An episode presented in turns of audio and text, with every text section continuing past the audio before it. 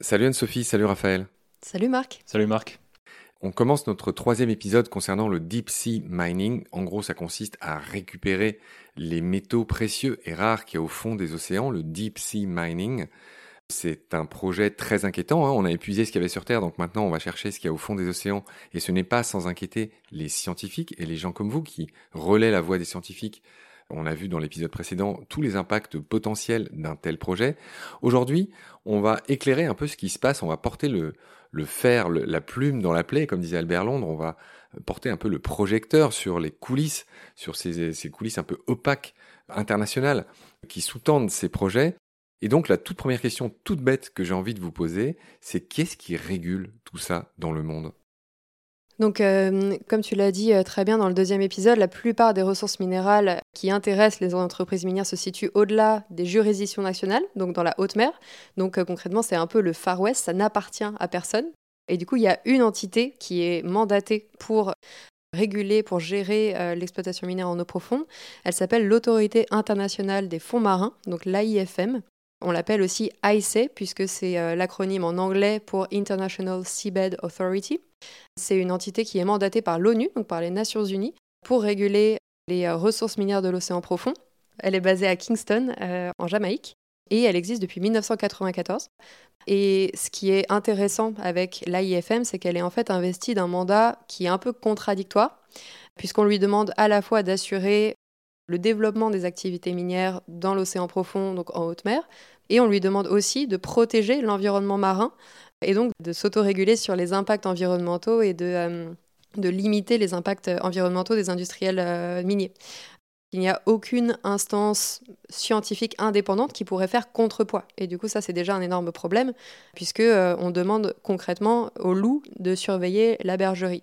Et donc, ça, soulève énormément, énormément euh, de, questions. Et ce qui fait que l'une des demandes des, scientifiques, c'est une réforme institutionnelle de l'AIFM, puisqu'on ne peut pas demander aux industriels miniers de s'auto-réguler et de vérifier que leurs activités euh, n'aient pas d'impact sur l'environnement puisque déjà, on a vu euh, ce qu'ils ont fait euh, sur Terre. Et deuxièmement, qui sera là à 5000, 6000 mètres de profondeur pour s'assurer qu'ils respectent bien leurs engagements environnementaux? Bah, pas grand monde. À ce stade, on, ne l'a encore pas fait. Sans faire du shaming, euh, on dit le deep mining, les industriels, tout ça c'est très vague. Est-ce que vous avez tout simplement des noms de corporations précis, euh, de gens qui s'intéressent à ça, qui lorgnent sur ces fonds marins? Est-ce qu'on peut dire des noms de ces grandes compagnies minières? Est-ce que certaines sont connues? Oui, tout à fait. Eh ben, il y a déjà la liste qui est publique, euh, qu'on peut retrouver sur le site de la Deep Sea Conservation Coalition, qui est une coalition de toutes les ONG et scientifiques qui travaillent sur le deep sea mining. Pardon, alors je précise, c'est vraiment très bête, hein, mais qui travaillent sur le deep sea mining, qui, qui essayent d'éclairer cette menace. Oui, tout à fait. Oui, oui c'est vraiment une coalition de toutes les ONG euh, et scientifiques qui sont positionnés, qui travaillent sur le sujet.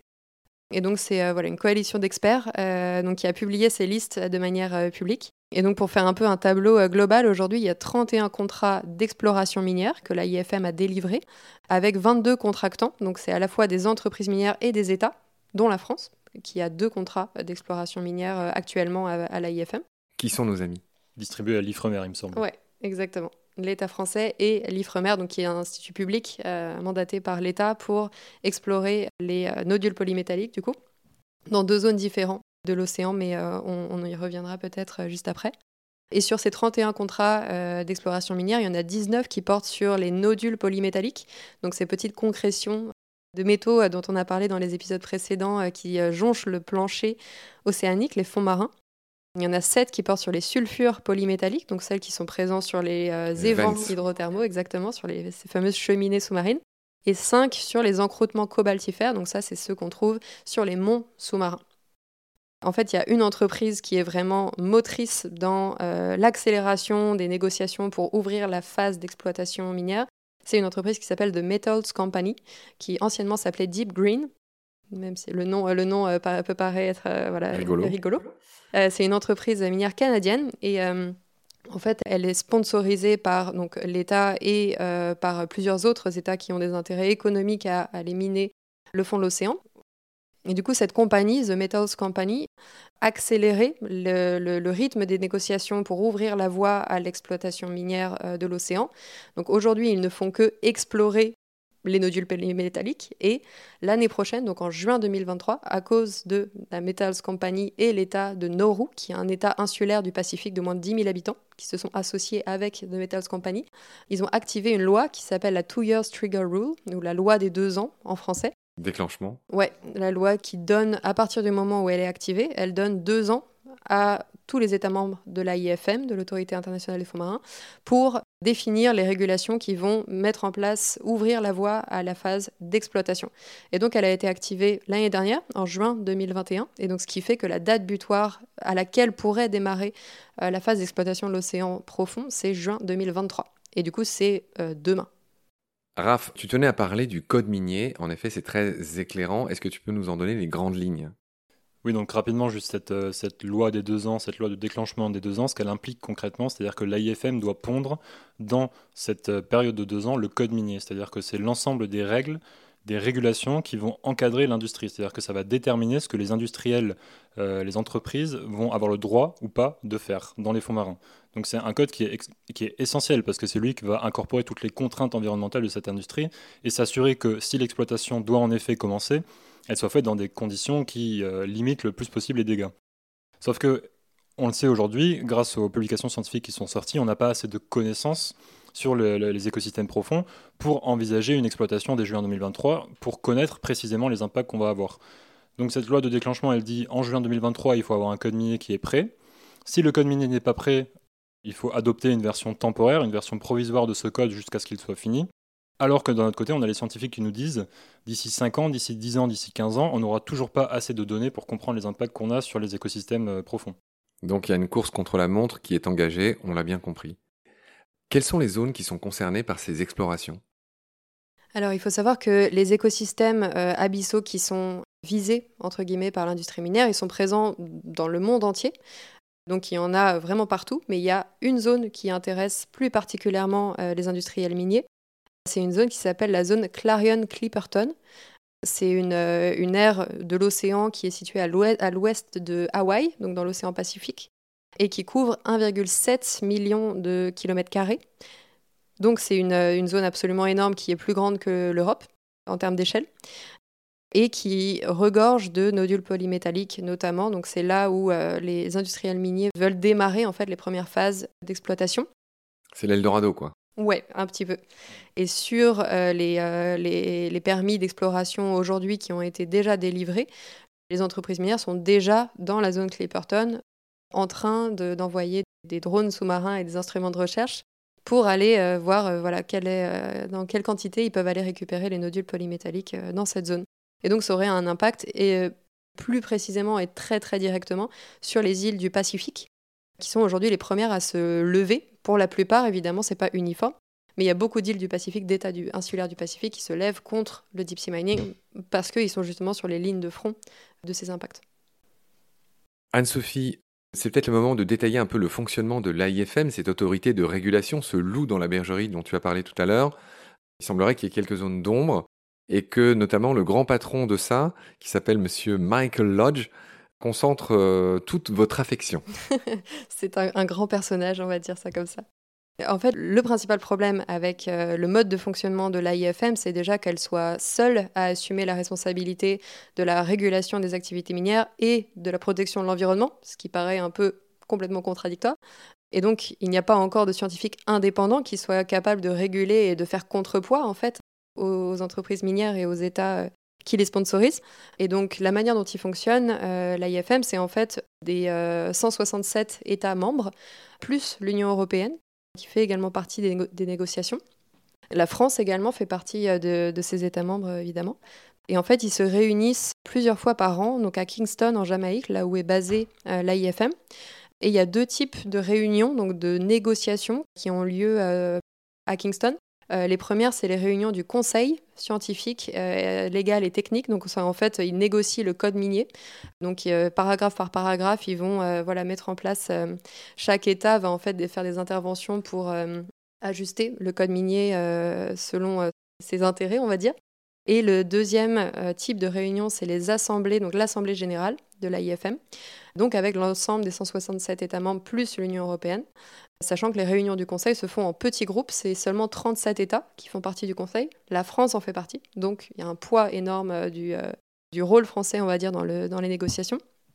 Et ce qui est très intéressant, c'est que depuis l'activation de la loi des deux ans, donc la Two Years Trigger Rule en juin 2021, on voit que euh, l'AIFM accélère la cadence de ces réunions. Normalement, avant juin 2021, il y avait une réunion par an du Conseil et une réunion par an de l'Assemblée générale. Et aujourd'hui, ils font quatre réunions par an du Conseil, donc pour se dépêcher d'édicter leur fameux code minier et donc aboutir à la phase d'exploitation en juin 2023 et l'Assemblée euh, générale de euh, l'AIFM, qui est d'ailleurs en ce moment même, c'est du 1er au 5 août 2022. Et donc, c'est des moments absolument cruciaux, puisque là, cette assemblée, euh, cette réunion de l'Assemblée, c'est la dernière, concrètement, avant la date butoir, la fameuse date butoir de juin 2023. Donc, c'est là que toutes les voix peuvent s'élever pour imposer un moratoire et refuser l'édiction du code minier, en fait. Raph, concrètement, qui sont les gagnants et les perdants du point de vue des pays de ce qui vient d'être dit? Donc pour répondre à ta question, je pense que c'est utile de commencer par un chiffre. Donc c'est l'AIFM qui est en charge de répartir les bénéfices de cette industrie. Euh, à l'heure actuelle, 70% des bénéfices générés par l'exploitation minière des fonds marins reviendront aux compagnies privées qui minent. Donc ce sont souvent des, entreprises occidentales. Ça laisse les pays africains, les pays du continent africain, avec seulement 100 000 dollars par an et par pays. Et donc il y a 47 pays africains qui se sont prononcés contre ce départage parce qu'ils estiment que c'est inégal, sachant qu'il y a énormément de minerais qui se trouvent sur leur territoire ou aux abords de leur territoire. Donc en fait, ce qu'on trouve dans cette industrie, c'est un schéma qu'on retrouve dans énormément d'autres industries, comme par exemple la surpêche, c'est-à-dire que c'est une petite concentration d'entreprises privées qui accaparent les ressources naturelles, avec une dynamique nord-sud qui est super intéressante, c'est-à-dire qu'on va miner des minéraux qui sont disproportionnellement consommés dans les pays occidentaux, parce que les batteries, etc., c'est surtout bah, les pays riches qui les consomment, avec des impacts qui vont être essentiellement sur les pays du Sud, qui sont les premiers à se lever contre cette industrie, et qui vont se retrouver avec des métaux lourds dans leurs poissons, alors qu'ils n'ont rien demandé. Alors, quand on a préparé cette émission, il y a des mots qui sont revenus dans, dans nos notes et dans notre sommaire. C'est opacité, transparence, enfin le contraire de la transparence, et puis surtout ce personnage très sulfureux qui est le secrétaire général de l'AFM qui s'appelle Michael Lodge. Tu as le choix, par quoi tu veux commencer Anne-Sophie. Bah déjà, pour parler de la transparence, en fait, c'est euh, un des problèmes structurels de l'AIFM, c'est que, en fait, il tire un petit peu parti du fait que ce sujet soit très très peu connu du grand public euh, et soit vraiment resté dans les sphères scientifiques et même les sphères des scientifiques spécialistes des abysses, donc vraiment des petites niches, pour euh, discuter, pour négocier du futur de l'océan profond, donc du futur de l'humanité, entre portes closes. Et là, c'est la première année où les réunions du Conseil et de l'AIFM et de l'Assemblée de l'AIFM se passe en version hybride, donc c'est-à-dire euh, que des personnes tierces peuvent y accéder via une web TV. Donc c'est la première année où euh, ils se sont enfin un petit peu ouverts, ce qui ne règle pas évidemment les problèmes de transparence et ce qui prouve aussi l'intérêt de porter ces combats, puisque plus le grand public, plus la presse en parle, plus le sujet euh, est, mis sur le devant de la scène, bah, plus ça les fait bouger. Après, en dehors de ça, le fonctionnement du conseil, par exemple, de l'AIFM, se fait entre donc, un nombre très très réduit de, pays, c'est une poignée d'États, c'est 37 États dans le monde. Sur 200, euh, on rappelle. Qui édicte, voilà, qui édicte sur 167 plus l'Union européenne, quasiment 200, qui édicte du coup le code minier qui va réguler les activités euh, minières, enfin les activités des entreprises euh, minières. Et il y a très très peu de place qui est faite aux ONG, à la presse. Les journalistes qui veulent assister aux conférences se font refuser l'accès. C'est ce qui est arrivé dans les dernières euh, réunions du Conseil et de, l'Assemblée. Après, il y a énormément d'autres exemples. Donc, euh, je vous passe tous les, côtés un peu euh, voilà, scandaleux de les, micros coupés, les, scientifiques qui se font couper la parole en disant non, non, mais on, on, verra ça plus tard. Enfin, vraiment des modes de fonctionnement archaïques. En fait, c'est complètement médiéval. La manière dont fonctionne cette institution est complètement médiévale. Et du coup, ça nous emmène à ce fameux euh, Michael Lodge, qui est un peu la personne à la tête de l'autorité internationale des fonds marins. En gros, euh, son principal but, c'est de tout faire pour que euh, l'exploitation se fasse et pour faire taire les voix qui s'élèvent contre. Donc on peut raconter plein de plein d'exemples à Lisbonne où on était de coup jeunes activistes qui venaient assister au, aux side events, aux événements qui étaient organisés par l'AIFM. On a énormément d'exemples où, euh, en gros, ils nous censuraient complètement, ils ne prenaient pas nos questions, ils faisaient bien en sorte qu'on ne soit pas écouté. Et donc c'est nous, mais c'est aussi tous les scientifiques, toutes les ONG, tous les observateurs de leurs négociations, de leurs réunions. Et récemment, il y a eu une fuite de documents de l'AIFM qui révèle l'ampleur de la corruption qui est mise en place par, euh, Michael Lodge à l'échelle interne. Donc c'est à la fois du harcèlement des, salariés, c'est du détournement de fonds, c'est des emplois fictifs, enfin c'est un melting pot de choses, mais on ne peut plus euh, sombre et, euh, et, crasse, qui viennent en fait entayer, enfin étayer plutôt le, le, dossier déjà très très lourd du manque de transparence de l'AIFM. Et donc c'est pour ça que les scientifiques appellent, et les ONG appellent, à euh, une réforme institutionnelle de l'IFM, puisqu'on ne peut pas discuter du futur de l'océan profond sans transparence, sans prendre en compte l'avis des communautés locales, qui seraient les premières impactées, et l'avis des générations futures, donc notamment des jeunes. C'est un peu à l'image de ce qui se passe sur plein d'autres dossiers euh, aujourd'hui. Je vais avoir l'air un peu, un peu idiot, un peu naïf en disant ça, mais c'est des gens, c'est des groupements d'intérêts qui s'accapare, euh, Raph l'a bien dit tout à l'heure, euh, des ressources qui sont communes, qui sont mhm. essentielles, et qui décident, entre amis, euh, de comment ils vont se répartir la manne qui, du coup, va affecter leurs propres enfants, finalement. Exactement, tout à fait. Et, donc, ça paraît quand même incroyable que de tels fonctionnements échappent au contrôle bah, du reste de la planète. Exactement. ça paraît quand même incroyable. C'est de ça qu'on parle aujourd'hui. Raph, est-ce que tu veux ajouter quelque chose? Rapidement, pour donner un exemple concret de l'ampleur du, scandale, en fait, le, mec euh, dans la IFM a employé sa femme, déjà, euh, ce qui en soi n'est pas un problème. Euh, Fillon. en passant outre les processus de, recrutement compétitif, déjà, donc c'est le premier problème. Il y a des notes de frais de repas qu'ils font entre eux pour discuter de questions administratives qui sont chiffrées à quatre fois les taux de remboursement actuels. Pour donner un exemple des détournements de fonds, c'est un, un, fonctionnement qui est juste complètement scandaleux, dont personne ne sait rien c'est l'institution qui est en charge de réguler une des industries qui va déterminer en partie le futur de l'humanité. Donc il faut quand même s'imaginer l'absurdité du truc. Quoi. Il y a aussi un papier qui a été publié en mars 2022 euh, qui a été mené par une biologiste absolument incroyable qu'on adore, qui s'appelle Diva Amon, et que je vous invite tous et toutes d'ailleurs à suivre sur les réseaux parce qu'elle est absolument euh, incroyable. C'est une spécialiste des abysses qui a publié un papier avec 30 autres euh, spécialistes des fonds abyssaux et experts en politique marine qui ont mis en garde l'autorité internationale des fonds marins sur le manque de connaissances énormes scientifiques sur à la fois les écosystèmes abyssaux et les impacts que leurs activités pourraient avoir, en disant vous ne pouvez pas continuer à vous baser sur des faits scientifiques pour dire euh, on va autoriser euh, la phase d'exploitation euh, à commencer. Rappelle le nom de cette dame C'est Diva Amon, A-M-O-N. Elle travaille notamment avec National Geographic, qui a fait plusieurs documentaires, séries documentaires sur elle.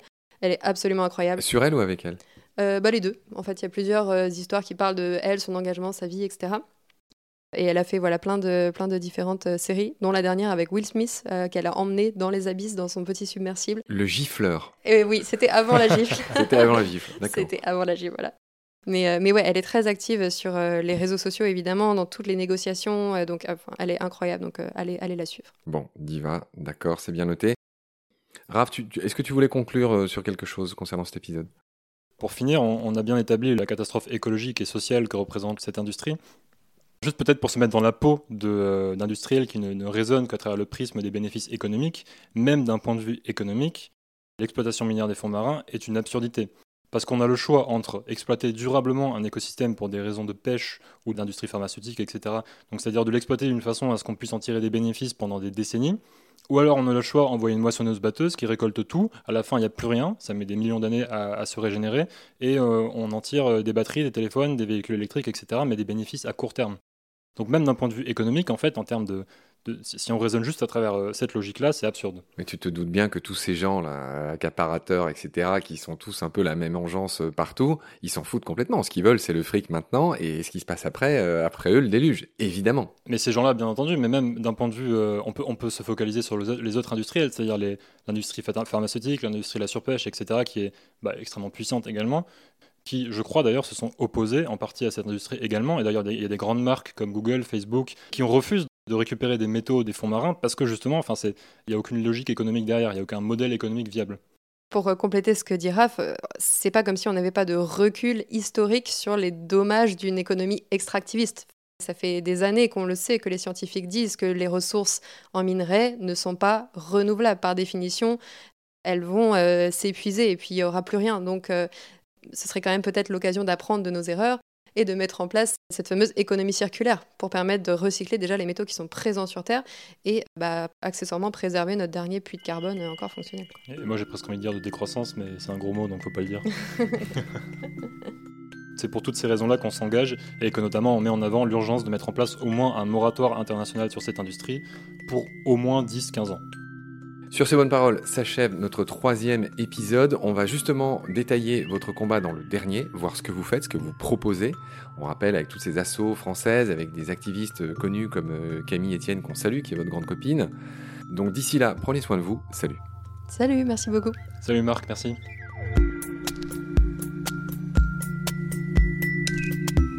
Pendant notre combat, nous deux, tu avais l'œil du tigre. Tu en voulais ce soir-là. Il faut que tu retrouves ça maintenant. Et la seule façon, c'est de recommencer au commencement. Tu vois ce que je veux dire?